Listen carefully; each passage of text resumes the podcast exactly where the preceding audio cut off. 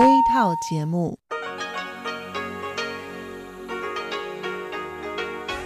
ที่นี่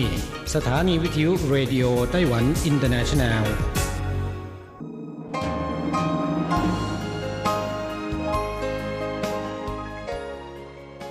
กลับมาฟังขณะนี้ท่านกำลังอยู่กับรายการภาคภาษาไทยเรดิโอไต้หวันอินเตอร์เนชันแนลหรือ RTI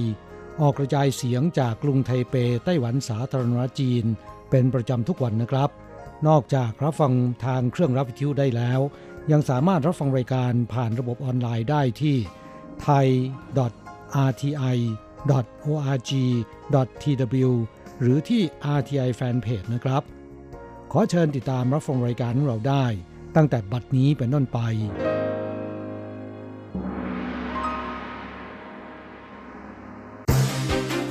ลำดับแรก ขอเชิญติดตามรับฟัง ข่าวประจำวัน สวัสดีค่ะคุณผู้ฟังที่เคารพ ช่วงของข่าวประจำวันจากรายการเรดิโอไต้หวันอินเตอร์เนชันแนล ประจำวันจันทร์ที่ 5 ตุลาคม พุทธศักราช 2563 สำหรับข่าวไต้หวันมีดิฉันการจยากริชยาคมเป็นผู้รายงานค่ะ หัวข้อข่าวมีดังนี้ พบชาวไต้หวันกลับจากฟิลิปปินส์ติดเชื้อโควิด -19 อีกหนึ่งราย ไต้หวันยอดผู้ติดเชื้อสะสม 518 รายเผยการแสดงพิธีเฉลิมฉลองวันชาติไต้หวันในธีม ไต้หวันเป็นประชาธิปไตย ก้าวหน้าอย่างมั่นใจ เชิญตัวแทนฮีโร่กู้โควิดนำร้องเพลงชาติ ไต้หวันเจ๋ง ปลูกถ่ายตับประสบความสำเร็จโด่งดังทั่วโลก อัตรารอดชีวิตหลังปลูกถ่าย 3 ปีสูงถึง 80เปอร์เซ็นต์พิษโควิดทำสหรัฐอ่วม ชาวไต้หวันในสหรัฐทยอยพาลูกเดินทางกลับไต้หวัน เลือกใช้ชีวิตแบบปกติสุข ต้ฝุ่นจันหอมก่อตัวแล้ว กรมอุตุไต้หวันเผย จะกระทบต่อสภาพอากาศไต้หวันหรือไม่ต้องรอจับตาดูวันที่ 7-8 นี้ ต่อไปเป็นรายละเอียดของข่าวค่ะนายจวงเหรินเสียงโฆษกศูนย์บัญชาการควบคุมโรคติดต่อไต้หวันแถลงจำนวนผู้ติดเชื้อไวรัสโคโรนาสายพันธุ์ใหม่ 2019 หรือโรคโควิด -19 ณวันจันทร์ที่ 5 ตุลาคม 2563 ไต้หวันพบผู้ติดเชื้อรายใหม่เพิ่มหนึ่งราย เป็นการติดเชื้อจากต่างประเทศ ยอดผู้ติดเชื้อสะสมเพิ่มขึ้นเป็น 518 ราย แบ่งเป็นติดเชื้อจากต่างประเทศ 426 ราย ติดเชื้อในประเทศ 55 ราย นายทหารบนเรือรบติดเชื้อ 36 ราย และอีกหนึ่งรายไม่มีหลักฐานชี้ชัดว่าติดเชื้อจากที่ใด ยอดผู้เสียชีวิตทั้งสิ้น 7 ราย รักษาหายแล้ว 485 รายกำลังอยู่ระหว่างการรักษาในโรงพยาบาล 26 ราย ผู้ป่วยยืนยันที่เพิ่มขึ้นในวันนี้หนึ่งรายเป็นหญิงไต้หวันวัย 30 กว่าปี เป็นผู้ป่วยรายที่ 518 เดินทางไปทำงานฟิลิปปินส์เมื่อเดือนมกราคมปีนี้ และเดินทางกลับเข้าไต้หวันในวันที่ 18 กันยายน ในช่วงระหว่างทำงานที่ฟิลิปปินส์ตั้งแต่วันที่ 19 ถึง 27 มิถุนายน เป็นไข้อย่างต่อเนื่อง สูญเสียประสาทการรับกลิ่นและท้องเสีย จึงพบแพทย์ในฟิลิปปินส์และตรวจเชื้อโควิด -19 ผลเป็นบวก รักษาในโรงพยาบาลจนอาการดีขึ้นแล้ว จนกระทั่งปลายเดือนกรกฎาคมตรวจเชื้อโควิด -19 อีก 2 ครั้งผลเป็นลบ ต่อมาเดินทางกลับไต้หวันในวันที่ 18 กันยายน โดยไม่มีอาการป่วยใด ๆ ผลตรวจเชื้อที่สนามบินเป็นลบ แต่เนื่องจากสตรีผู้นี้กังวลเรื่องสุขภาพของตนเอง วันที่ 3 ตุลาคมซึ่งเป็นวันครบกำหนดกักกันโรค จึงไปตรวจเชื้อโควิด -19 ที่โรงพยาบาลอีกครั้ง โดยออกค่าใช้จ่ายเอง ผลตรวจยืนยันเป็นบวกอ่อนๆขณะนี้จึงอยู่ระหว่างรักษาตัวที่โรงพยาบาล ข่าวต่อไป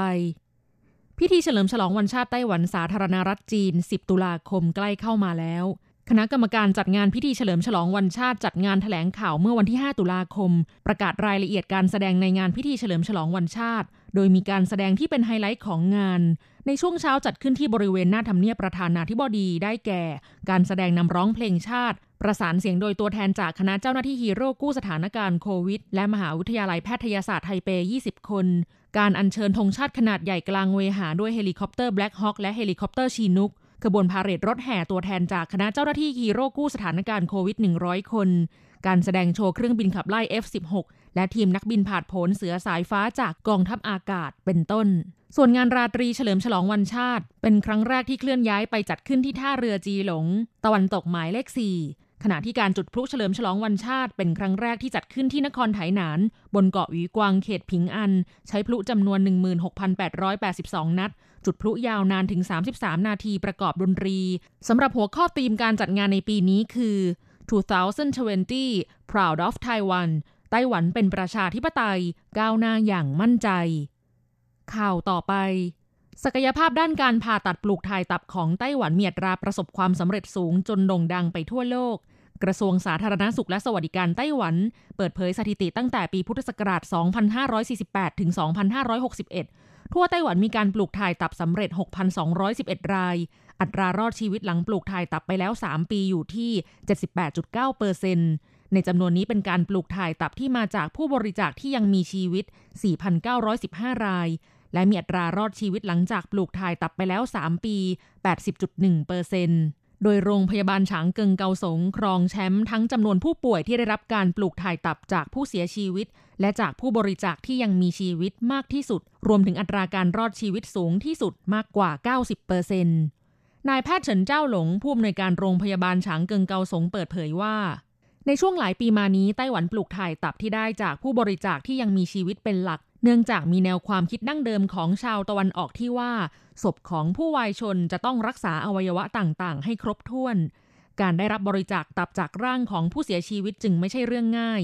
ดังนั้นในช่วง 20 กว่าปีที่ผ่านมา ไต้หวัน ญี่ปุ่น และเกาหลีใต้ จึงเร่งพัฒนาการปลูกถ่ายตับจากผู้บริจาคที่ยังมีชีวิต ที่สำคัญ แพทย์ชาวตะวันออกจะมีความสามารถในการใช้ตะเกียบตั้งแต่เยาว์วัย จึงมีทักษะในการขยับนิ้วที่ยืดหยุ่นและคล่องแคล่ว เพิ่มประสิทธิภาพความแม่นยำในการผ่าตัดและเย็บเส้นเลือดและเส้นประสาทให้ติดกันได้อย่างแม่นยำ จึงเพิ่มอัตราโอกาสสำเร็จสูงขึ้น นอกจากนี้ยังย้ำเตือนประชาชนว่า ปัจจุบันมีประชากรอ้วนเพิ่มขึ้น ในอนาคต โรคตับอักเสบจากไขมันพอกตับ จะทำให้มีผู้ป่วยที่ต้องปลูกถ่ายตับเพิ่มขึ้น จึงแนะนำให้ทุกคนดูแลสุขภาพ ปรับเปลี่ยนพฤติกรรมโดยการรับประทานอาหารที่มีประโยชน์และสมดุล ออกกำลังกายเป็นประจำควบคุมน้ำหนัก งดเครื่องดื่มแอลกอฮอล์จึงจะห่างไกลจากโรคตับอักเสบ ตับแข็งและมะเร็งตับได้ ข่าวต่อไป สถานการณ์การแพร่ระบาดของโรคโควิด -19 ลุกลามไปทั่วโลก โดยเฉพาะอย่างยิ่งที่สหรัฐอเมริกา ซึ่งมีผู้ติดเชื้อมากเป็นอันดับหนึ่งของโลก ทำให้ชาวไต้หวันที่อาศัยอยู่ในสหรัฐบางส่วน ตัดสินใจย้ายกลับไต้หวัน ด้วยสาเหตุที่ลูกไม่สามารถไปเรียนหนังสือที่โรงเรียนได้ ต้องเรียนผ่านวิดีโอคอลที่บ้านแทน และไม่สามารถพาลูกออกไปนอกบ้านได้ในยามปกติ นายเจียงว่านอันสสพักก๊กมินตั๋งกล่าวว่า เพื่อนๆของตนจำนวนไม่น้อยที่ตัดสินใจย้ายกลับมาอยู่ไต้หวันอย่างน้อยครึ่งปีถึง1ปี หลังจากนั้นค่อยดูว่าสถานการณ์โรคโควิด -19 ในสหรัฐจะเป็นอย่างไรต่อไป แล้วค่อยตัดสินใจว่าจะย้ายกลับไปใหม่หรือไม่ ที่ผ่านมามีหลายคนสอบถามเข้ามาว่า ถ้าให้ลูกย้ายกลับมาเรียนหนังสือที่ไต้หวัน จะสามารถเรียนปฏิปต่อกันได้หรือไม่ ควรเลือกโรงเรียนไหนดีเป็นต้นนางมาซึ่งอาศัยอยู่ในสหรัฐมานานกว่า 10 ปีเปิดเผยกับผู้สื่อข่าวว่า ตนมีลูกสาวสองคน คนหนึ่งกำลังเรียนชั้นประถมศึกษาตอนต้น ส่วนอีกคนหนึ่งกำลังเรียนชั้นอนุบาล ตั้งแต่เดือนมีนาคมปีนี้เป็นต้นมา ไม่ได้ไปเรียนที่โรงเรียนอีกเลย ต้องเรียนผ่านวิดีโอคอลที่บ้านแทน ในยามปกติก็แทบไม่สามารถออกจากบ้านได้ ตนเห็นว่าไต้หวันจัดการกับสถานการณ์โควิดได้ดี จึงตัดสินใจย้ายกลับมาอยู่ไต้หวันสักหนึ่งปี หากสามีหางานทำในไต้หวันได้อย่างราบรื่น ก็จะย้ายครอบครัวกลับมาตั้งรกรากที่ไต้หวัน ด้านนายหวังซึ่งอาศัยในรัฐแคลิฟอร์เนียของสหรัฐมาเกือบ 10 ปีกล่าวว่า ในช่วงไม่กี่ปีมานี้ สหรัฐเกิดปัญหาความขัดแย้งด้านเชื้อชาติอย่างต่อเนื่อง และสงครามวิวาทะระหว่างนักการเมืองที่ปะทุขึ้นอยู่บ่อยครั้ง ในปีนี้ยังเกิดสถานการณ์โรคระบาดขึ้นอีก ชาวอเมริกันส่วนใหญ่ไม่สวมหน้ากากอนามัยเมื่อออกจากบ้าน ชาวเอเชียที่สวมหน้ากากอนามัยบนถนนกลับถูกมองเหยียดทำให้ตนและครอบครัวรู้สึกว่าสภาพแวดล้อมในสหรัฐย่ำแย่มาก จึงคิดว่ากลับไต้หวันน่าจะดีกว่ามาก ข่าวต่อไป เมื่อวันที่ 5 ตุลาคม กรมอุตุนิยมวิทยาไต้หวันประกาศว่า พายุดิเปรสชันเขตร้อนที่เคลื่อนตัวอยู่ใกล้กับเกาะอิโวจิมะของญี่ปุ่น ได้พัฒนาเกาะตัวกลายเป็นพายุไต้ฝุ่นลูกที่ 14 ของปีนี้เรียบร้อยแล้ว ชื่อว่าจันหอม หมายถึงต้นไม้ชนิดหนึ่ง ตั้งชื่อโดยสปปลาวขณะนี้เคลื่อนตัวอยู่ห่างจากไทเปทางทิศตะวันออกประมาณ 1,800 กิโลเมตร คาดว่าก่อนวันที่ 8 ตุลาคม จะค่อยๆ เคลื่อนตัวเข้าใกล้ฝั่งตะวันออกของหมู่เกาะริวกิว และมุ่งหน้าไปยังเกาะคิวชูของญี่ปุ่น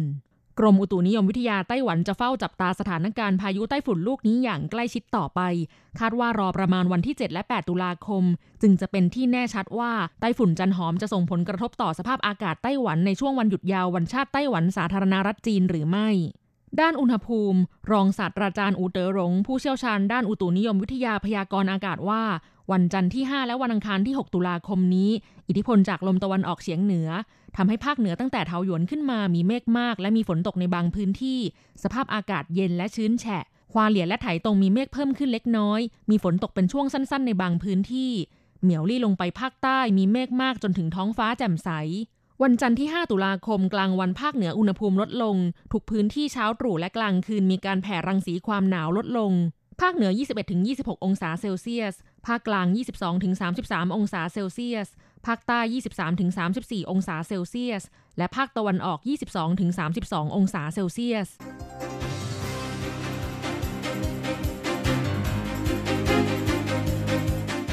คุณผู้ฟังครับต่อไปเป็นข่าวต่างประเทศและข่าวประเทศไทย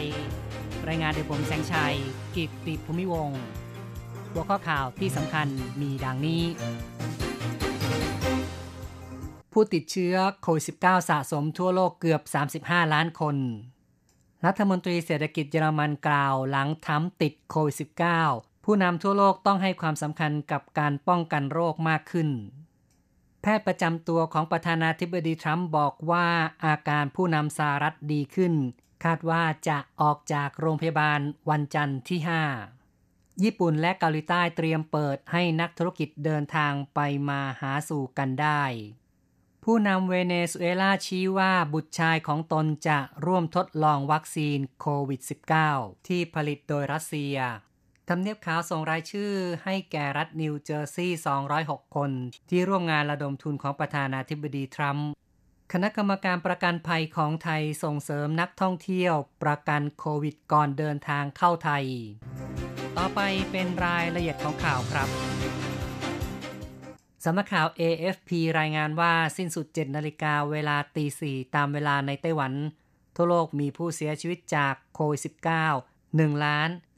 34,000 กว่าคน มีผู้ติดเชื้อสะสม 34.98 ล้านคนแล้ว หมู่เกาะโซโลมอนปิดกั้นการระบาดไม่สำเร็จ เกิดการระบาดกรณีแรกในวันที่ 3 ตุลาคม ส่งผลทั่วโลกเหลือเพียง 9 ประเทศเล็ก และประเทศในดินแดนห่างไกล ยังไม่เกิดการระบาดของโควิด -19 กรณีระบาดปะทุในโซโลมอนเป็นนักเรียนที่เดินทางกลับจากฟิลิปปินส์บนเครื่องบินดังกล่าวมีผู้โดยสาร 96 คน รัฐมนตรีเศรษฐกิจของเยอรมันเรียกร้องผู้นำทั่วโลกให้ความเอาใจใส่ป้องกันโรคโควิด -19 ปีเตอร์อัลเทอร์ไมเออร์รัฐมนตรีเศรษฐกิจของเยอรมัน เปิดเผยว่า ประธานาธิบดีโดนัลด์ทรัมป์ของสหรัฐติดเชื้อโควิด -19 เป็นสิ่งบ่งชี้ นักการเมืองจะต้องให้ความเข้มงวด เอาใจใส่ต่อการป้องกันโรคระบาด และหยุดความเสี่ยงจากการประเมินโรคในระดับต่ำเขาย้ำด้วยว่า กรณีของประธานาธิบดีทรัมป์ เป็นสิ่งยืนยันคำแถลงทางการเยอรมัน ที่เรียกร้องให้ปกป้องตนเองและบุคคลอื่น สวมหน้ากากอนามัย และรักษาระยะห่างทางสังคม เป็นสิ่งที่มีความสำคัญมากสำหรับอาการของประธานาธิบดีโดนัลด์ทรัมป์สหรัฐ ซึ่งมีรายงานเขาติดเชื้อโควิด -19 ตั้งแต่วันศุกร์ที่แล้ว นายแพทย์ชอนคอลลี่ แพทย์ประจำตัวของประธานาธิบดีทรัมป์กล่าวว่า ประธานาธิบดีทรัมป์มีอาการดีขึ้นตามลำดับ แต่ยังไม่ถือว่าปลอดภัยจากโควิด -19 คณะแพทย์ยังคงมองสถานการณ์ในทางที่ดี ประธานาธิบดีทรัมป์ไม่มีไข้ และไม่ได้ใช้ออกซิเจนในการช่วยหายใจแล้ว ก่อนหน้านี้คณะแพทย์ที่ให้การรักษาประธานาธิบดีทรัมป์กล่าวว่า ผู้นำสหรัฐสามารถออกจากโรงพยาบาลได้ อย่างเร็วที่สุดในวันจันทร์ที่ 5 ตามเวลาท้องถิ่น ประธานาธิบดีทรัมป์ของสหรัฐเข้ารับการรักษาตัวที่ศูนย์การแพทย์แห่งชาติ วอลเตอร์รีดตั้งแต่วันศุกร์แพทย์ระบุว่าเขามีไข้สูงในตอนเช้าวันศุกร์ได้รับออกซิเจนเสริม หลังจากระดับออกซิเจนต่ำ และมีการให้ยาเรมเดซิเวียร์ ซึ่งเป็นยาต้านไวรัส รวมทั้งยาเดกซาเมทาโซน ซึ่งเป็นสเตียรอยด์ที่ใช้กับโรคปอดบวมด้วย ญี่ปุ่นและเกาหลีใต้เตรียมเปิดให้นักธุรกิจเดินทางไปมาหาสู่ระหว่างกันได้ หลังมีการสั่งห้ามเพราะเกิดการระบาดของโควิด -19 สำนักข่าวเกียวโดรายงานว่าสองประเทศจะอนุญาตให้คนทำงานต่างชาติ ผู้พำนักอาศัยระยะยาว และผู้เดินทางด้านธุรกิจระยะสั้น สามารถเดินทางเข้าออกประเทศระหว่างกันได้ หากผลตรวจเชื้อโควิด -19 เป็นลบ และแจ้งกำหนดการเดินทางแก่ทางการ หวังว่าการผ่อนคลายมาตรการจะช่วยให้ความสัมพันธ์สองประเทศดีขึ้น หลังตกต่ำสู่ระดับต่ำสุด เนื่องจากสารดีกาของเกาหลีใต้สั่งให้บริษัทญี่ปุ่นจ่ายเงินชดเชยแรงงานทาสชาวเกาหลี เข้าต่อไปครับ รัฐมนตรีคลังของอังกฤษเกรงว่ามาตรการปิดเมืองจะสร้างผลเสียต่อเศรษฐกิจ นายริชีซูนักรัฐมนตรีกระทรวงการคลังอังกฤษกล่าวว่า มาตรการปิดเมืองจะส่งผลกระทบรุนแรงทางเศรษฐกิจและสังคม สภาพเศรษฐกิจย่ำแย่ จะส่งผลกระทบต่อความสามารถ ในการจัดหาเงินทุนสำหรับบริการสาธารณะ เช่น บริการสุขภาพแห่งชาติ และจะส่งผลต่อสุขภาพของผู้คนในระยะยาว ในวันที่ 5 อังกฤษมีรายงานผู้ติดเชื้อโควิด -19 รายใหม่ 22,961 คน เพิ่มขึ้น 10,000 คน เจ้าหน้าที่สาธารณสุขชี้ว่าตัวเลขพุ่งสูงขึ้น เป็นผลจากความขัดข้องทางเทคนิค ซึ่งได้รับข้อมูลผู้ป่วยล่าช้า ในช่วงสัปดาห์สุดท้ายของเดือนที่แล้ว จนถึงขณะนี้อังกฤษมีผู้ติดเชื้อสะสม 52,978 คน เสียชีวิต 42,000 คน นายกรัฐมนตรีบอริส จอนสันของอังกฤษให้สัมภาษณ์ว่า อังกฤษต้องต่อสู้กับภาวะการระบาดโควิด -19 ในฤดูหนาวอย่างยากเย็น แต่หวังว่าสถานการณ์จะทุเลาลงก่อนถึงเทศกาลคริสต์มาสที่ออสเตรเลีย รัฐวิกตอเรียเพิ่มความเข้มงวดในการตรวจหาเชื้อ หวังว่าจะควบคุมการระบาดของโรค และเตรียมผ่อนคลายมาตรการต่างๆ ในวันที่ 5 ผู้ติดเชื้อรายใหม่ในรัฐวิกตอเรียมีจำนวน 9 คน ลดลงจากวันก่อนหน้าซึ่งมี 12 คน และไม่มีผู้เสียชีวิตเพิ่มขึ้น นครเมลเบิร์นยังคงอยู่ภายใต้มาตรการล็อกดาวน์เข้มงวดเกือบ 3 เดือน ซึ่งคาดหวังจะผ่อนคลาย หากมีตัวเลขผู้ติดเชื้อรายวัน เฉลี่ยในรอบ 2 สัปดาห์ ต่ำกว่า 5 คน ข้าต่อไปครับ ผู้นำเวเนซุเอลาเปิดเผยว่าบุตรชายของตนจะร่วมทดลองวัคซีนโควิด -19 ประธานาธิบดีนิโคลัส มาดูโร ผู้นำเวเนซุเอลาเปิดเผยว่า บุตรชายของตนจะเข้าร่วมทดลองวัคซีนสปุตนิกวี ซึ่งรัสเซียเป็นผู้พัฒนา และประกาศว่าเป็นวัคซีนโควิด -19 ขนานแรกของโลก วัคซีนชุดแรกถูกส่งไปยังเวเนซุเอลาเมื่อวันศุกร์ที่ผ่านมา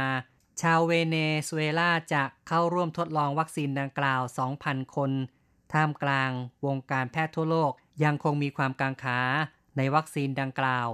รัสเซียเป็นประเทศแรกของโลกที่อนุมัติวัคซีนโควิด -19 ในเดือนสิงหาคม แม้ยังอยู่ในช่วงทดลองทางคลินิกในวงกว้าง ขณะนี้ วัคซีนอยู่ในระยะที่ 3 ของการทดลอง ซึ่งเป็นการทดลองในมนุษย์ จากข้อมูลของรัสเซียชี้ว่า มีอาสาสมัคร รับการฉีดวัคซีนไปแล้วมากกว่า 40,000 คนข่าวต่อไปเป็นเรื่องเกี่ยวเนื่องกับประธานาธิบดีโดนัลด์ทรัมป์ซึ่งเดินสายหาเสียง ในวันพฤหัสที่ผ่านมา ก่อนที่จะทราบว่าเขาติดเชื้อโควิด -19 ในวันศุกร์ประธานาธิบดีโดนัลด์ทรัมป์ได้เดินสายหาเสียงระดมทุน เมื่อวันพฤหัสที่รัฐนิวเจอร์ซีย์สำนักงงานสารสุขของรัฐนิวเจอร์ซีย์โพสต์ข้อความในทวิตเตอร์ระบุว่า ทำเนียบขาวได้ส่งรายชื่อบุคคลอย่างน้อย 206 คนที่ร่วมงานดังกล่าว ให้กับเจ้าหน้าที่รัฐนิวเจอร์ซีย์สำนักงงานสาธารณสุขของรัฐนิวเจอร์ซีย์ได้ติดต่อทุกคนในรายชื่อ แนะนำให้พวกเขาติดตามอาการ และกักกันตัวเอง หากสัมผัสใกล้ชิดกับประธานาธิบดี และเจ้าหน้าที่ของผู้นำสหรัฐ ต่อไปติดตามข่าวจากประเทศไทย คณะกรรมการประกันภัยสนับสนุนนักท่องเที่ยวทำประกันโควิดก่อนเดินทางเข้าประเทศไทย คณะกรรมการกำกับและส่งเสริมการประกอบธุรกิจประกันภัยหรือว่าคอปอพอของไทยแถลงว่า เพื่อรองรับนโยบายรัฐบาล เปิดให้นักท่องเที่ยวที่มีศักยภาพเดินทางเข้ามาท่องเที่ยวในประเทศไทย ผ่านมาตรการสารสุขตามที่กำหนด ซึ่งจะต้องซื้อประกันภัยก่อนเดินทางเข้าไทย วงเงินคุ้มครอง1 0 0 0 0แดอลลาร์สหรัฐ ขณะนี้มีบริษัทประกันเข้าร่วมโครงการ 16 ราย เพื่อคุ้มครองหากเสียชีวิตจากโควิด -19 ชดเชยสินไหม 3.2 ล้านบาท การรักษาพยาบาลโควิด -19 จ่ายจริงไม่เกิน 3.2 ล้านบาท หวังว่าจะสร้างความเชื่อมั่น และลดความเสี่ยงในการเดินทางเข้าประเทศ อีกข่าวหนึ่งนะครับ ความสามารถของไทยทางด้านดิจิทัลอยู่อันดับ 39 ของโลก กระทรวงดิจิทัลเพื่อเศรษฐกิจและสังคมหรือว่า DES ได้เปิดเผย สถาบันการจัดการนานาชาติ ประกาศผลจัดอันดับความสามารถ การแข่งขันดิจิทัลของเศรษฐกิจทั่วโลกในปี 2563 ไทยอยู่อันดับที่ 39 จาก 63 ประเทศ ดีขึ้น 1 อันดับ เป็นการสะท้อนความสำเร็จในการพัฒนาดิจิทัลเพื่อเศรษฐกิจและสังคม ไม่ว่าจะเป็นการส่งเสริม ผ่านกองทุน DE การผลักดันเมืองเฉริยะ การส่งเสริมการใช้ประโยชน์จากเทคโนโลยี 5G และโครงสร้างพื้นฐาน ดิจิทัลเตรียมความพร้อมให้กับภาคส่วนต่างๆ คุณผู้ฟังครับต่อไปเป็นรายงานอัตราแลกเงินอ้างอิงตอนบ่ายของวันที่ 5 ตุลาคม โอนเงิน 10,000 บาทใช้ 9,390 เหรียญไต้หวัน แลกซื้อเงินสด 10,000 บาทใช้ 9,740 เหรียญไต้หวัน และโอนเงิน 1 เหรียญสหรัฐใช้ 28.96 เหรียญไต้หวัน ข่าวจาก RTI จบลงแล้วครับ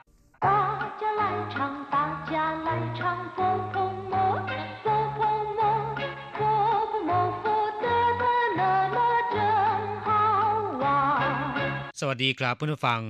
พบกันในวันนี้เราจะมาเริ่มต้นเรียนวิทยาลัยภาษาจีนทางอากาศภาคเรียนที่สองบทที่หนึ่งของแบบเรียนชั้นต้น บทที่หนึ่งหายจื่อลูกหรือว่าเด็ก ในบทนี้เราจะไปเรียนรู้คำสนทนาเกี่ยวกับลูกหรือว่าเด็ก ซึ่งใช้บ่อยมากในชีวิตประจำวัน เมื่อมีการพูดคุยในเรื่องครอบครัวกับคนอื่น ก็อาจจะมีการถามว่า แต่งงานแล้วหรือยังมีลูกกี่คน เป็นเด็กผู้ชายหรือว่าเด็กผู้หญิงอะไรทำนองนี้เป็นต้นเพื่อนผู้ฟังจะได้เรียนรู้กันในบทนี้ว่าในภาษาจีนนั้น มีวิธีถามไถ่กันอย่างไร初级华语绘画下册第一课 孩子一课文你有几个孩子两个都是男的吗不是大的是男孩小的是女孩ฟังคุณครูอ่านบทเรียนไปแล้วต่อไปมาอธิบายความหมายของคำสนทนาในบทนี้กัน第一课孩子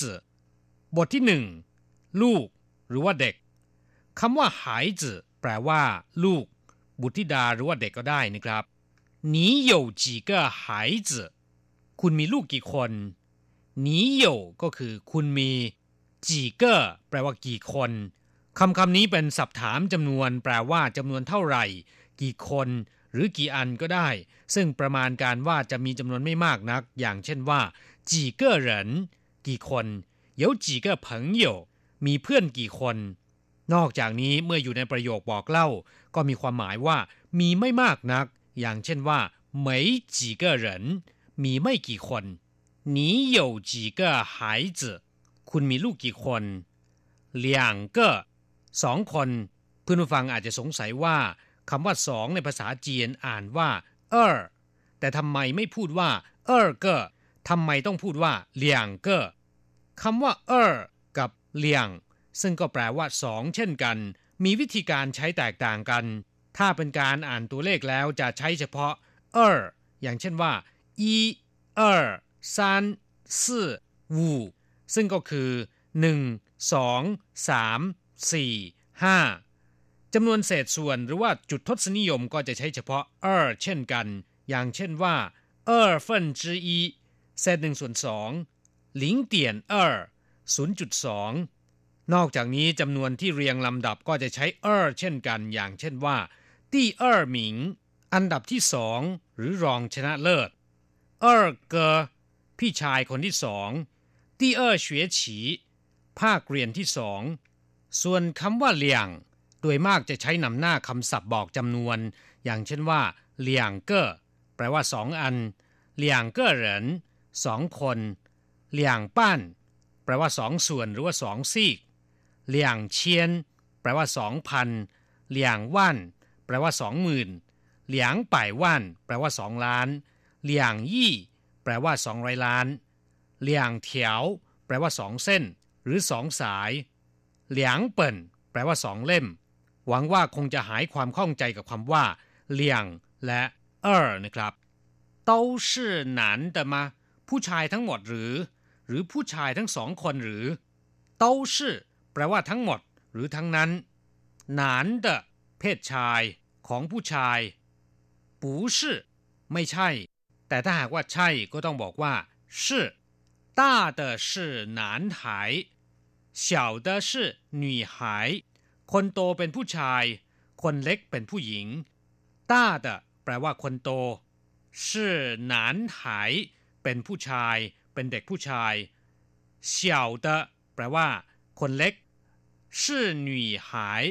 เป็นเด็กผู้หญิงครับผู้ฟังหลังจากที่ทราบความหมายของคำสนทนาในบทนี้แล้ว ต่อไปขอให้พลิกไปที่หน้า 8 ของแบบเรียน เราจะไปดูว่าคำศัพท์ใหม่ๆในบทเรียนนี้มีอะไรบ้าง二生字与生词一男男女女二孩子孩子 ศัพท์คำที่หนึ่งหนาน แปลว่าเพศชาย ผู้ชาย อย่างเช่นว่า หนานเหริน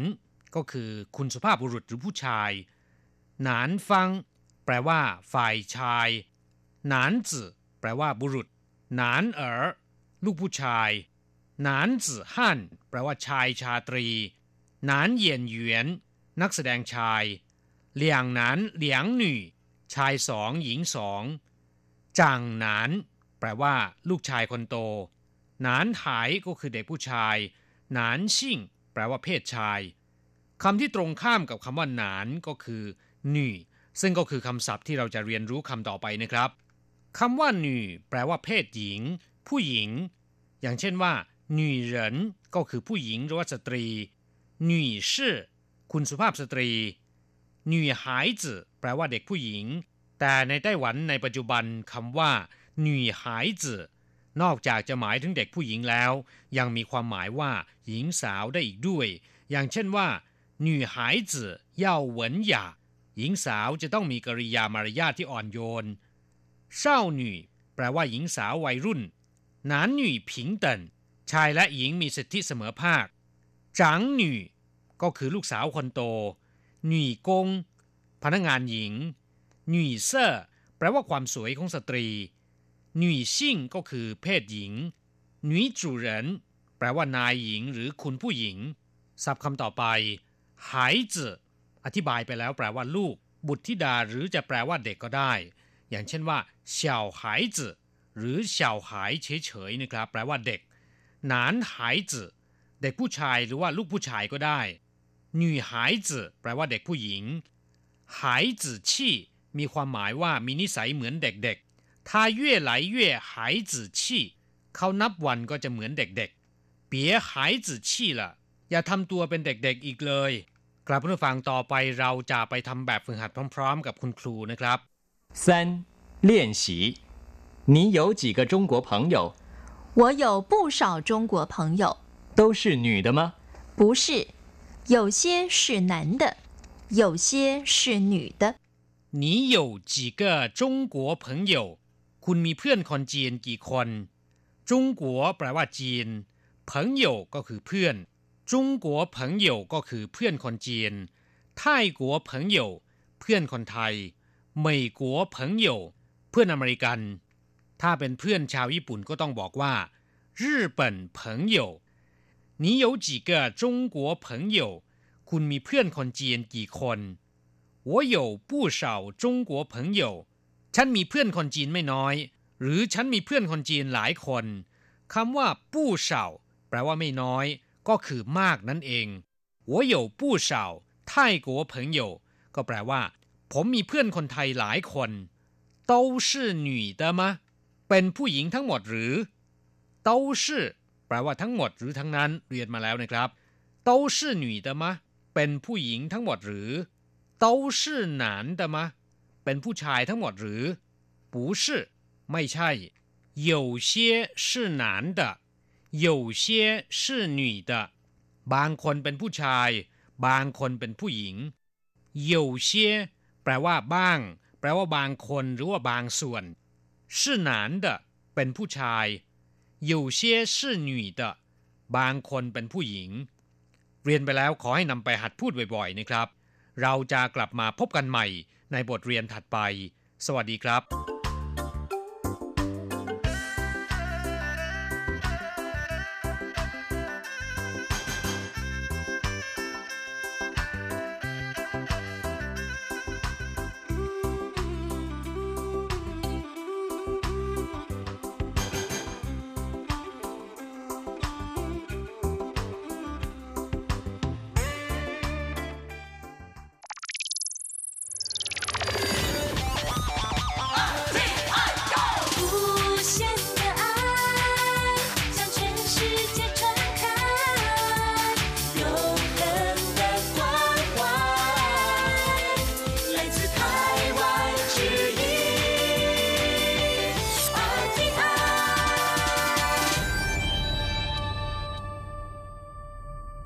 บคุณครับขณะนี้คุณกำลังติดตามรับฟังรายการภาคภาษาไทยจากสถานีวิทยุ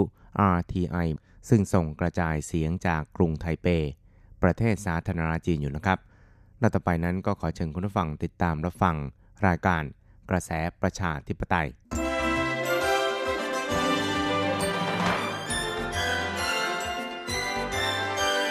กระแสประชาธิปไตย ประชาธิปไตยนำเราสู่ความหวัง อต้อนรับคุณผู้ฟังสู่กระแสประชาธิปไตย โดยกฤษณัยสายประพาส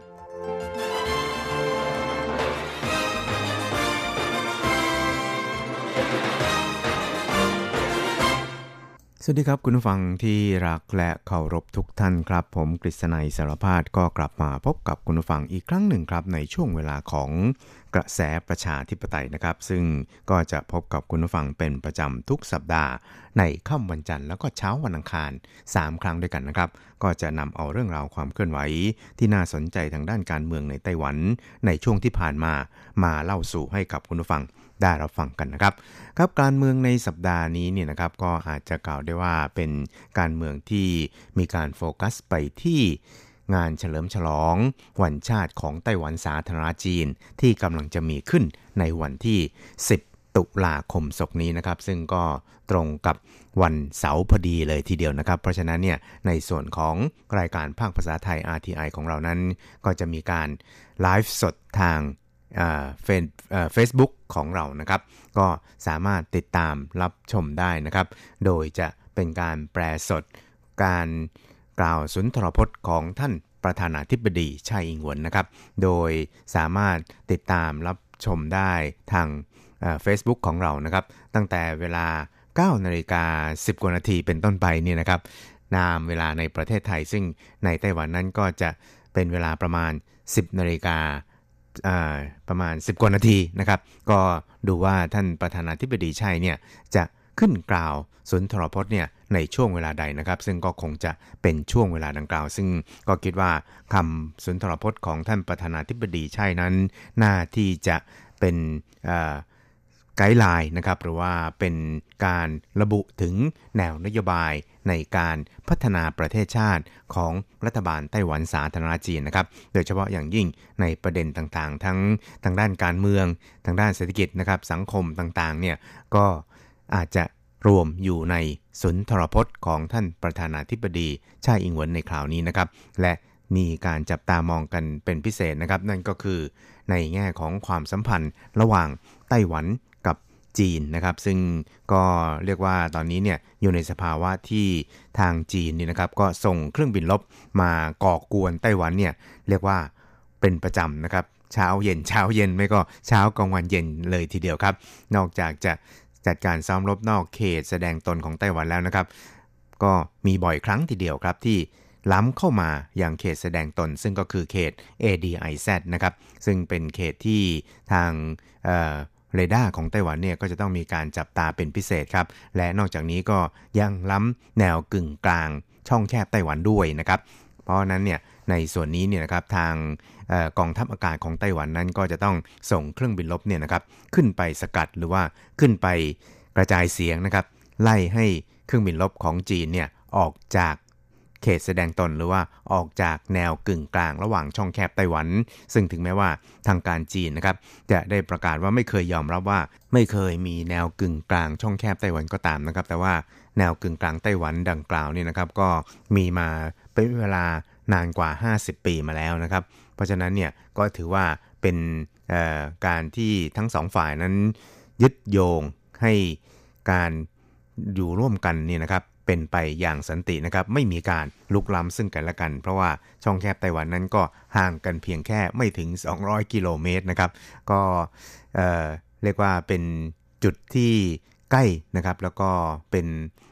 การที่ทั้งสองฝ่ายนั้นจะต้องเคารพในสันติภาพระหว่างช่องแคบไต้หวันนะครับ แล้วก็ในช่วงที่ผ่านมานะครับ ตั้งแต่วันที่ 16 กันยายนที่ผ่านมาจนถึง เมื่อสิ้นเดือนกันยายนที่ผ่านมาต่อต้นเดือนตุลาคมนี่นะครับ ตลอดระยะเวลาประมาณ 16 วันนี่นะครับ ก็ปรากฏว่าเครื่องบินลบของจีนแผ่นใหญ่นั้นได้ลุกล้ำเข้ามายังเเขตแสดงตนแล้วก็เขตแนวกึ่งกลางช่องแคบไต้หวันเนี่ยนะครับบ่อยครั้งซึ่งรวมจำนวนแล้วเนี่ยนะครับประมาณถึง 51ลำเลยทีเดียวนะครับ และในจำนวนนี้เนี่ยนะครับก็กล่าวได้ว่าเป็นส่วนที่ทำให้ กองทัพอากาศของไต้หวันนั้นจะต้องทะยานขึ้นสู่ท้องฟ้าเพื่อที่จะคอยติดตาม แล้วก็ขับไล่ให้ออกไปจากเขตแสดงตนของไต้หวัน หรือว่าเขตแนวกึ่งกลาง ระหว่างช่องแคบไต้หวันนะครับครับโดยทางกระทรวงกลาโหมของไต้หวันเองนั้นก็ได้มีการเปิดหน้าเว็บไซต์ในเว็บไซต์ทางการของกระทรวงกลาโหมนะครับรายงานสถานการณ์เกี่ยวกับการลุกล้ำ น่านฟ้าของไต้หวันโดยเครื่องบินลบของทางการจีนนี่นะครับ ซึ่งก็ปรากฏว่าอย่างที่เรียนให้ทราบนะครับว่าเข้ามาเนี่ยบ่อยครั้งแล้วก็ถี่มากยิ่งขึ้น บางวันเนี่ยมาเช้าเย็นเลยทีเดียวนะครับ โดยเฉพาะอย่างยิ่งในเขตแสดงตนทางภาคตะวันตกเฉียงใต้ของเกาะไต้หวันนะครับทั้งนี้นะครับนายเหยียนเต๋อฟารัฐมนตรีว่าการกระทรวงกลาโหมของไต้หวันสาธารณจีนนั้น ก็ได้กล่าวในช่วงเทศกาลวันหยุด ไหว้พระจันทร์ในช่วงที่ผ่านมานะครับบอกว่าตั้งแต่ในช่วงต้นปีที่ผ่านมานี่นะครับกองทัพจีนคอมมิวนิสต์นั้นได้ยั่วยุนะครับแล้วก็ลุกล้ำไต้หวันทางทหารเนี่ยบ่อยครั้งนะครับ ซึ่งถือว่าเป็นการบ่อนทำลายเสรีภาพแล้วก็สันติภาพในภูมิภาคนี้นะครับ แล้วก็เเป็นผู้ที่ก่อให้เกิดความวุ่นวายขึ้นอย่างรุนแรงนะครับ ทางกองทัพอากาศของไต้หวันนั้นก็ต้อง ทำหน้าที่ในการปกป้องความปลอดภัยของชาติ แล้วก็ปกป้องเสรีภาพประชาธิปไตย และอธิปไตยตลอดจนความปลอดภัยในชีวิตทรัพย์สินของประชาชนอย่างสุดความสามารถเลยทีเดียวนะครับ และถ้าว่าจะเปรียบเทียบกับในช่วงเดียวกันของปีที่แล้วนะครับ กองทัพอากาศไต้หวันนั้นต้องเพิ่มการบินขึ้นไปสู่ท้องฟ้าเพื่อขับไล่ เครื่องบินลบของจีนเนี่ยนะครับ มากกว่าถึง 20%เลยทีเดียวนะครับ เพราะฉะนั้นเนี่ยนายทหารอากาศของไต้หวันนั้นก็เหน็ดเหนื่อยกับภารกิจนี้เป็นอย่างยิ่งเลยทีเดียวนะครับ ซึ่งท่านรัฐมนตรีนั้นก็ได้กล่าวชื่นชม แล้วก็แสดงความขอบคุณต่อบรรดานายทหารอากาศของไต้หวันเหล่านี้ครับ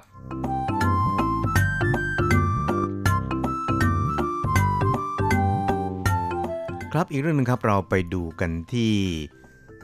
คณะกรรมการที่เรียกกันว่าเป็นคณะทำงาน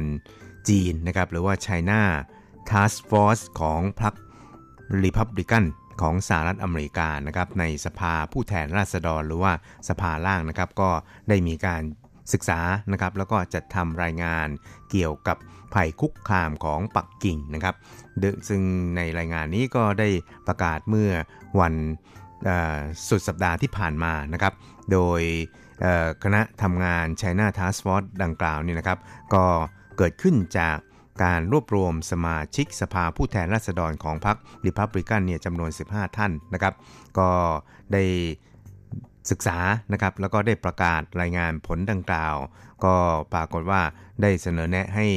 ในส่วนของฝ่ายบริหารไต้หวันนั้นควรจะต้องเร่งการเจรจาเกี่ยวกับความตกลงการค้าเสรีกับไต้หวันโดยเร็วนะครับ รวมทั้งควรจะต้องให้ความเห็นชอบในการที่จะเปลี่ยนชื่อสำนักงานไต้หวันที่ประจำในสหรัฐ โดยเปลี่ยนมาใช้ชื่อสำนักงานผู้แทนไต้หวัน เพื่อที่จะแสดงให้เห็นถึงความเป็นไต้หวันนะครับ แล้วก็เป็นผลประโยชน์ของสหรัฐอเมริกาด้วยนะครับ นอกจากนี้เนี่ยก็ยังได้เรียกร้องให้รัฐสภาสหรัฐนั้น ควรจะต้องเร่งพิจารณาผ่านกฎหมายต่างๆ ที่เกี่ยวข้องกับไต้หวันโดยเร็วนะครับ ไม่ว่าจะเป็นกฎหมายที่เกี่ยวข้องกับหลักประกันไต้หวันนะครับ กฎหมายเกี่ยวกับอธิปไตยเชิงสัญลักษณ์ของไต้หวันรวมไปจนถึงกฎหมายที่เกี่ยวข้องกับ ทุนการศึกษาของไต้หวันนะครับ ซึ่งนางโอเจียงอันในฐานะโฆษกกระทรวงต่างประเทศของไต้หวันสาธารณจีนนะครับ ก็ได้ระบุชัดนะครับ บอกว่าก็ต้องขอขอบคุณบรรดาสมาชิกรัฐสภาสหรัฐครับที่การสนับสนุนต่อไต้หวันด้วยดีมาโดยตลอดนะครับรวมทั้งได้เรียกร้องให้รัฐบาลสหรัฐนั้นจะต้องดำเนินวิธีการที่เป็นรูปธรรมในการจะส่งเสริมความสัมพันธ์กับ ไต้หวันให้แน่นแฟ้นมากยิ่งขึ้นนะครับ แล้วก็สำหรับในส่วนของรายงานที่ China Task Force ของสมาชิกสภาผู้แทนราษฎรของสหรัฐได้นำเสนอ ที่จะให้เปลี่ยนชื่อสำนักงงานไต้หวันนะครับ หรือว่าดำเนินการกระชับความสัมพันธ์กับไต้หวันทั้งการเปิดเจรจา ความตกลงการค้าเสรีกับไต้หวันนั้น ทางกระทรวงต่างประเทศของไต้หวันนั้นก็จะ ประสานงานกับทางฝ่ายสหรัฐต่อไป อย่างไม่หยุดยั้งนะครับ แล้วก็จะกระชับความสัมพันธ์กับสหรัฐเนี่ยให้แน่นแฟ้นมากยิ่งขึ้นครับ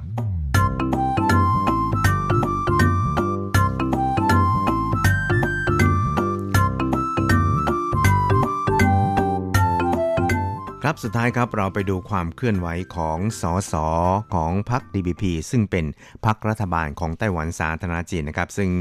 อาจจะกล่าวได้ว่าเป็นเเพียงมุ้งหนึ่งในพรรค DPP นะครับ แต่ก็มีความหมายในแง่ของสัญลักษณ์พอสมควรครับ เพราะว่ากลุ่มนี้นั้นก็มีสมาชิกสสเนี่ยจำนวนไม่น้อยเหมือนกันนะครับ ได้ออกมาเสนอยตินะครับในการที่จะแก้ไขรัฐธรรมนูญ เพราะว่าตอนนี้เนี่ยทาง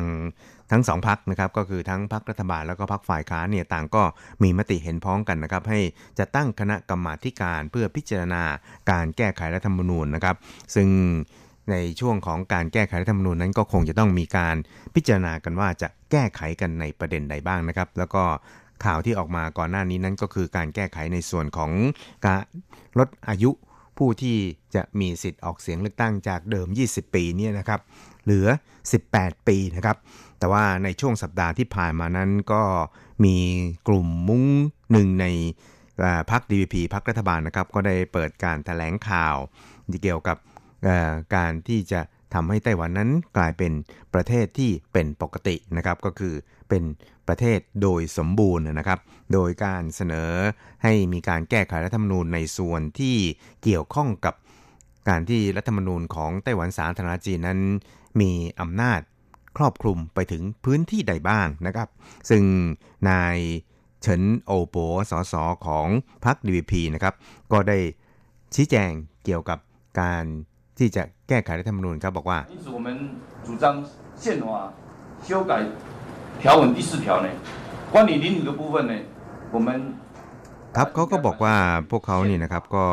ขอเสนอให้มีการแก้ไขรัฐธรรมนูญมาตรา 4 ใน เรื่องที่เกี่ยวข้องกับอาณาบริเวณดินแดนที่รัฐธรรมนูญของไต้หวันสาธารณจีนนี่นะครับ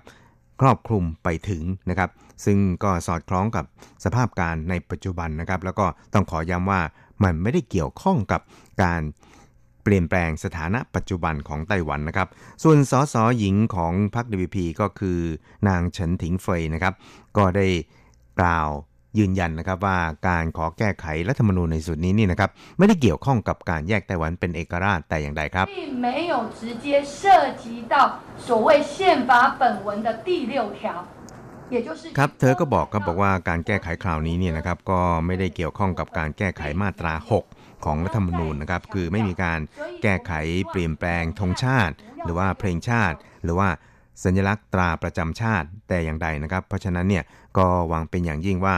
ฝ่ายที่ต้องการจะรวมประเทศนี่นะครับ อย่าได้มาสาดโครนใส่พวกตนว่าต้องการแยกไต้หวันเป็นเอกราชนะครับ ซึ่งในคราวนี้นะครับ กลุ่มของสสกลุ่มนี้ที่อ้างเหตุผลว่าจะต้องการแก้ไขในประเด็นดังกล่าวนี่นะครับ ก็บอกว่าตอนนี้นี่นะครับมีการสำรวจพบว่า 82.1%นี่นะครับ ก็สนับสนุนให้มีการแก้ไขรัฐธรรมนูญในประเด็นดังกล่าว เพราะฉะนั้นเนี่ยพวกตนเนี่ยจึงออกมาเรียกร้องนะครับครับในส่วนของ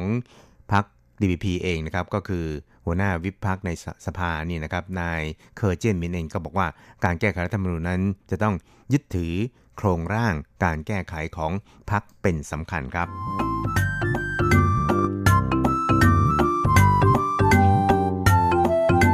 ครับคุณครับเวลาของกระแสประชาธิปไตยในวันนี้ก็หมดลงแต่เพียงเท่านี้ครับ เราจะกลับมาพบกันใหม่ในสัปดาห์หน้า สวัสดีครับ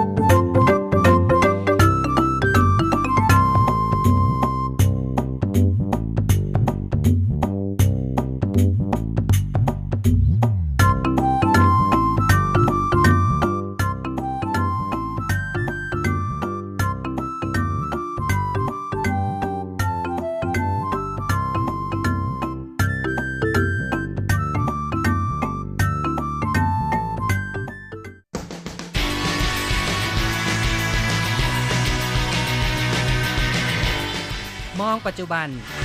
โลกปัจจุบัน เปลี่ยนแปลงตลอดเวลา ทุกอย่างไม่หยุดอยู่กับที่ ย้อนอดีต ย้อนดูเรื่องราว วัฒนธรรมคความคิด ความเป็นอยู่ของผู้คนในอดีต มองปัจจุบัน ย้อนอดีตดำเนินรายการโดย แสงชัย กิตติภูมิวงศ์รจรัสยนต์สุวรรณ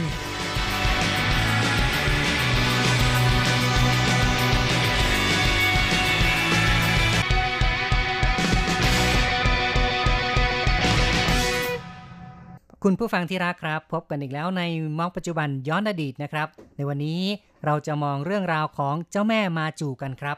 เนื่องจากว่าอีกไม่กี่วันนะคะ ก็คือเดือนหน้าวันที่ 23 ตุลาคมค่ะ ก็จะมีการแห่เจ้าแม่มาจูที่เมืองอีหลันกันนะคะครับก็เป็นการแห่ประจำปีนะครับ ก็เป็นสิ่งที่ถือปฏิบัติกันเรื่อยมาล่ะครับ และปีนี้ก็ถือเป็นปีที่ 17 แล้วค่ะ ที่มีการแห่เจ้าแม่มาจูของประจำเมืองอีหลัน ปีที่แล้วนะคะ เมืองอีหลันมีการจัดแห่เจ้าแม่มาจูทั้งทางบกและทางทะเลเป็นครั้งแรกเลยค่ะ มาปีนี้ก็ยังคงมีการแห่เช่นกัน แต่เป็นการแห่เจ้าแม่มาจูทางบกและโดยรถไฟค่ะ โอ้โหเนาะ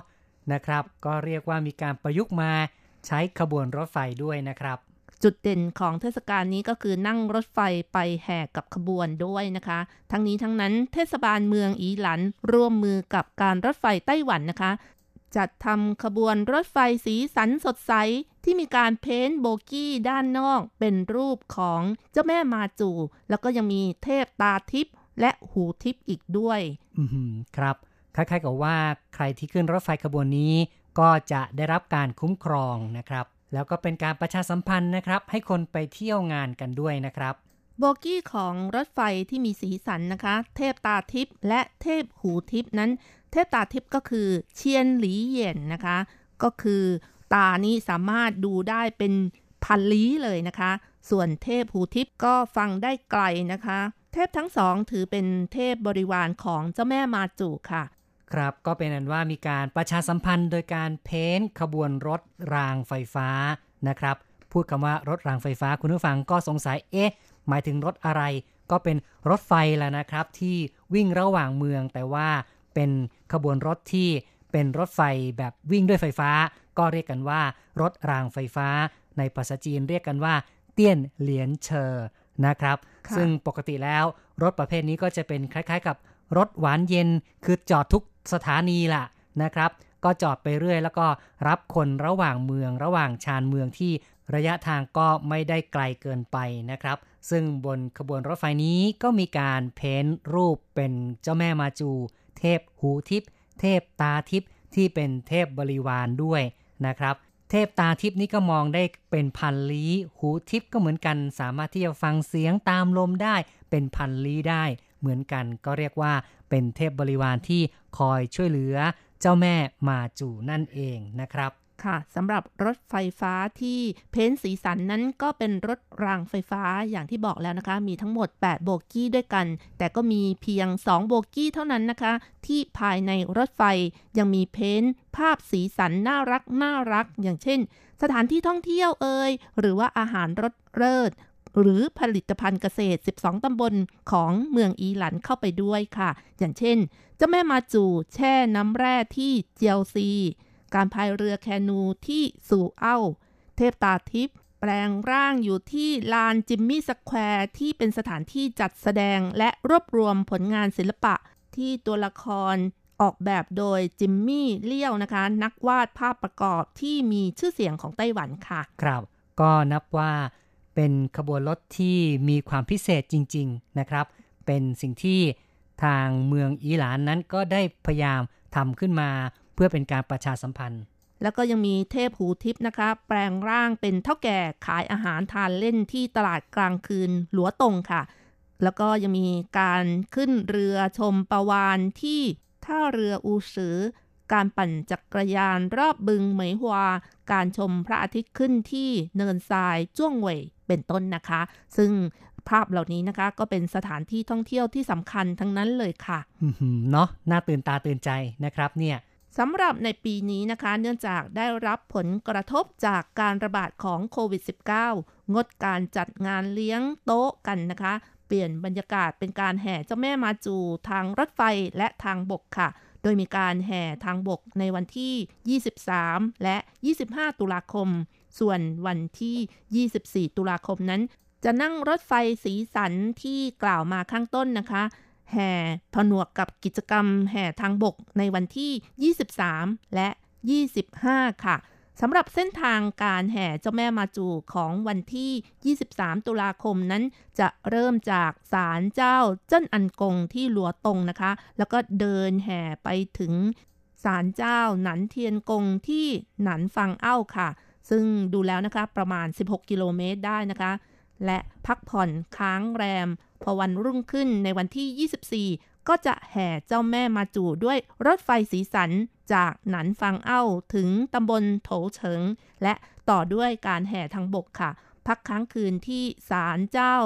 เจอหลันกงค่ะ ที่ตำบลเจียวซี ส่วนวันที่ 25 ตุลาคมนะคะ ก็จะเดินแห่กลับไปยังศาลเจ้า เจิ้นอันกง ซึ่งเป็นจุดเริ่มต้นของการแห่นะคะ ครับเป็นนั้นว่ากิจกรรม 3 วันนี้ก็มีกำหนดการที่เต็มแน่นขนาดและดูท่าว่า ผู้ที่ร่วมขบวนแห่ก็ต้องมีความอดทน ต้องมีเรี่ยวแรงพอสมควรละ่ะ จึงจะสามารถดำเนินกิจกรรมได้จนครบค่ะ และในค่ำคืนวันสุดท้ายของการแห่เจ้าแม่มาจูนะคะ ก็จะมีงานแสดงคอนเสิร์ต แล้วก็รับประทานข้าวต้มที่ลานวัฒนธรรมของเมืองหลัวตงด้วยค่ะ ครับ เป็นกิจกรรมทางด้านศาสนานะครับ ก็เป็นสิ่งที่ ชาวไต้หวันนั้นมีความศรัทธาใน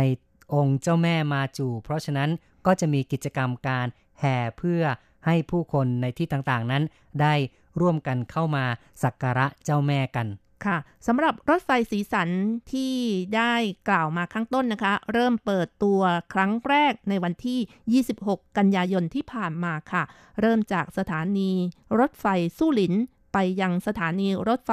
อีหลัน และ รถสีสันนี้จะบริการนาน 2 เดือนค่ะ สิ้นสุดวันที่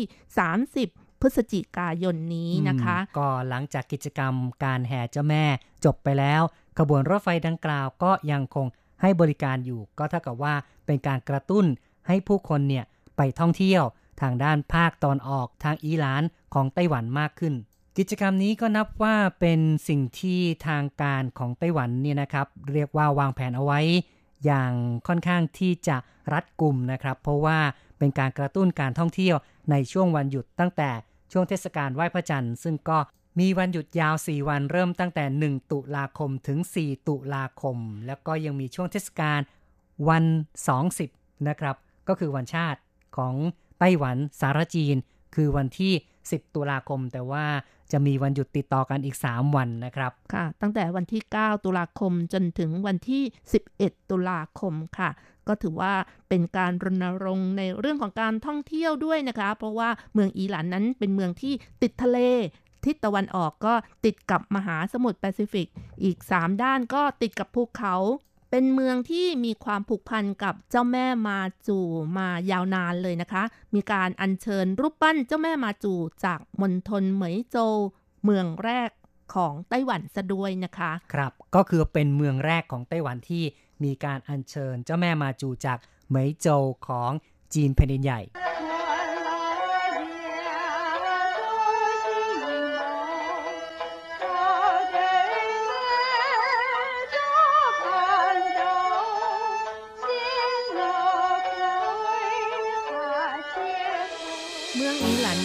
ก็ถือเป็นเมืองที่มีเอกลักษณ์ มีความศรัทธาต่อเจ้าแม่มาจูจนเกิดวัฒนธรรมทางทะเลมากมาย ไม่ว่าจะเป็นรูปปั้นของเจ้าแม่มาจูแบบรูปทองนะคะ ที่เรียกกันว่าจินมาจูแล้วก็ยังมีอื้อมาจูก็คือ มาจูที่เป็นรูปหยกด้วยนะคะ แล้วก็ยังมีศาลเจ้าเจ้าแม่มาจูเป่ยฟังเอ้าแห่งเดียวในไต้หวันนะคะ ที่อยู่ในความดูแลของทหารเรืออีกด้วยค่ะ นอกจากนี้ในเมืองอีหลันนะคะ ก็ยังมีศาลเจ้าหรือว่าวัดจีนที่เส้นไหว้เจ้าแม่มาจู มีทั้งหมด 22 แห่งด้วยกันค่ะ จะเห็นได้ว่าความเชื่อความศรัทธาต่อเจ้าแม่มาจูเหนียวแน่นจริง ๆ ในหมู่ชาวไต้หวัน มีการตั้งศาลเจ้าเอาไว้ หลายที่หลายแห่งเลยทีเดียว ปกติเนี่ยนะครับ การแห่เจ้าแม่มาจูนั้นก็จะมีการจัดในช่วงหลังตรุษจีนไปแล้วนะครับ ทางภาคกลางของไต้หวัน และในหลาย ๆ ที่ทีเดียว ซึ่งก็เป็นการแห่ในโอกาสฉฉลองวันเกิดของเจ้าแม่ แต่ว่าที่อิหร่านนี้ก็ถือว่าเป็นเทศกาลประจำปีในเชิงท่องเที่ยวมากกว่านะครับ เป็นการเชิญชวน ให้ผู้คนได้มีโอกาสมาสักการะเจ้าแม่หรือว่ามาท่องเที่ยวบ้างนะครับ ค่ะ แล้วก็ทำกันมา หลายปีนะคะ ปีนี้ก็ถือเป็นปีที่ 17 แล้วค่ะ อย่างปีที่แล้วนะคะ ขบวนแห่เจ้าแม่มาจูทางทะเลนั้น ก็จะมีการใช้เรือร้อยกว่าลำนะคะ เริ่มจากท่าเรือหนันฟังเอ้า เมืองอีหลัน ทางภาคตะวันออกเฉียงเหนือของไต้หวัน ซึ่งกองทัพเรือของไต้หวันก็ทำการแบบต้อนรับด้วยการส่งเรือรบฉีดน้ำไปต้อนรับด้วยนะคะ ครับ ก็มีพิธีการนะครับในการต้อนรับดูแล้วก็ ให้ความรู้สึกที่เอิกกระเริกมากล่ะนะครับ มีการแห่เจ้าแม่มาจูทางทะเลใช้เรือประมง 158 ลำนะคะ แล้วก็มีเรือชมปลาวานอีก 13 ลำ แล้วก็มีองค์เจ้าแม่มาจูจากศาลเจ้าต่างๆ ทางภาคเหนือของไต้หวันตั้ง 80 กว่าองค์นะคะ แล้วก็มีสิทธิานุสิทธิ์กว่า 1,000 คนร่วมเดินทางไปกับขบวนเรืออีกด้วยค่ะ ครับนี่ก็เป็นสภาพบรรยากาศของการจัดงานในปีที่แล้ว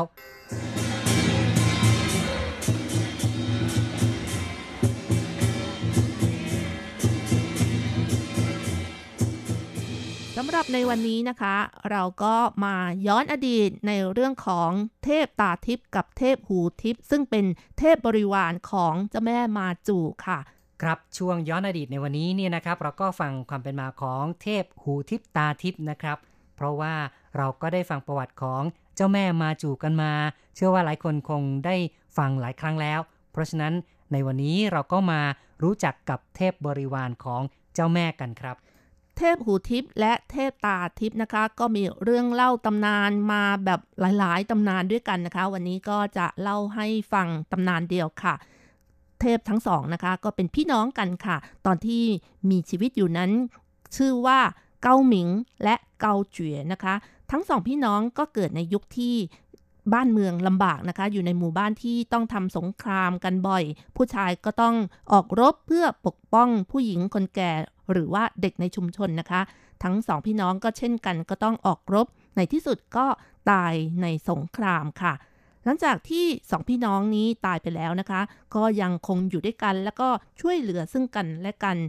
แม้แต่ตอนเป็นวิญญาณนะคะ ทั้งสองก็ยังถูกคนข่มเหงก็คือถูกวิญญาณอื่นนี่ ข่มเหงนะคะ ก็เลยหาวิธีการฝึกวิชานะคะ จนฝีมือดีขึ้นเรื่อยๆ จนมีความสามารถพิเศษก็คือเก้าหมิงนี่ก็มีตาทิพย์นะคะ ส่วนเกาเจ๋ยก็มีหูทิพย์และทั้งสองก็เริ่มท้าประลองกับผีตนอื่นๆ หรือว่าปีศาจอื่นๆนะคะ อย่างไม่เกรงกลัวค่ะเนาะนะครับ ก็เป็นเรื่องเล่าตามตำนานละนะครับว่าสองพี่น้องนี้มีวิชาแม้ เป็นผีแล้วนะครับ ทั้งสองพี่น้องได้ผ่านไปยังภูเขาเถาฮวานะคะ เห็นทิวทัศน์สวยงาม อากาศดีมีผู้คนอาศัยอยู่หนาแน่น ทั้งสองพี่น้องก็เลยตัดสินใจอยู่ที่นี่ แต่ด้วยความเหงาทั้งสองนะคะ ก็ชอบออกไปท้าประลองกับคนในหมู่บ้าน และรู้สึกว่าตัวเองเก่งนะคะ แล้วก็ก่อกวนไปเรื่อยๆ ค่ะอยู่มาวันหนึ่งสองพี่น้องก็เดินเล่นอยู่ที่ตีนดอยนะคะ เห็นสาวสวยคนหนึ่งหน้าตา งดงามนะคะ ก็เข้าไปเกี่ยวพาราสีค่ะ ทั้งสองเห็นว่า อืมถูกอกถูกใจจะอุ้มกลับไปเป็นภรรยา แต่แล้วก็พบว่าผู้หญิงคนนี้ไม่ใช่คนธรรมดาก็คือเจ้าแม่มาจูนั่นเองนะคะเจ้าแม่มาจูก็เห็นว่าทั้งสองเป็นปีศาจแต่ก็ไม่กลัวนะคะ เจ้าแม่ก็บอกว่า เอาอย่างนี้ก็แล้วกัน ถ้าพวกเธอทั้งสอง รบชนะฉัน ฉันก็จะไปกับพวกเธอ แต่ถ้าพวกเธอทั้งสองแพ้ฉัน พวกเธอต้องเป็นบริวารของฉันตลอดไป อืม ก็เป็นนั้นว่าแพ้แน่ๆล่ะนะครับ ค่ะ เพราะว่าปัจจุบันนี้เทพทั้งสองนะคะ ก็เป็นบริวารรับใช้อยู่ข้างซ้ายและข้างขวาของเจ้าแม่มาจูนั่นเองค่ะ นี่ก็เป็นตำนานเรื่องเล่าแบบง่ายๆนะครับ เกี่ยวกับบริวารของเจ้าแม่มาจู เอาละครับ รายการมองปัจจุบันย้อนอดีตในวันนี้ เห็นทีต้องขอยุติลงกรอย่าลืมกลับมาพบกันใหม่ในครั้งต่อไปส วัสดีครับ สวัสดีค่ะ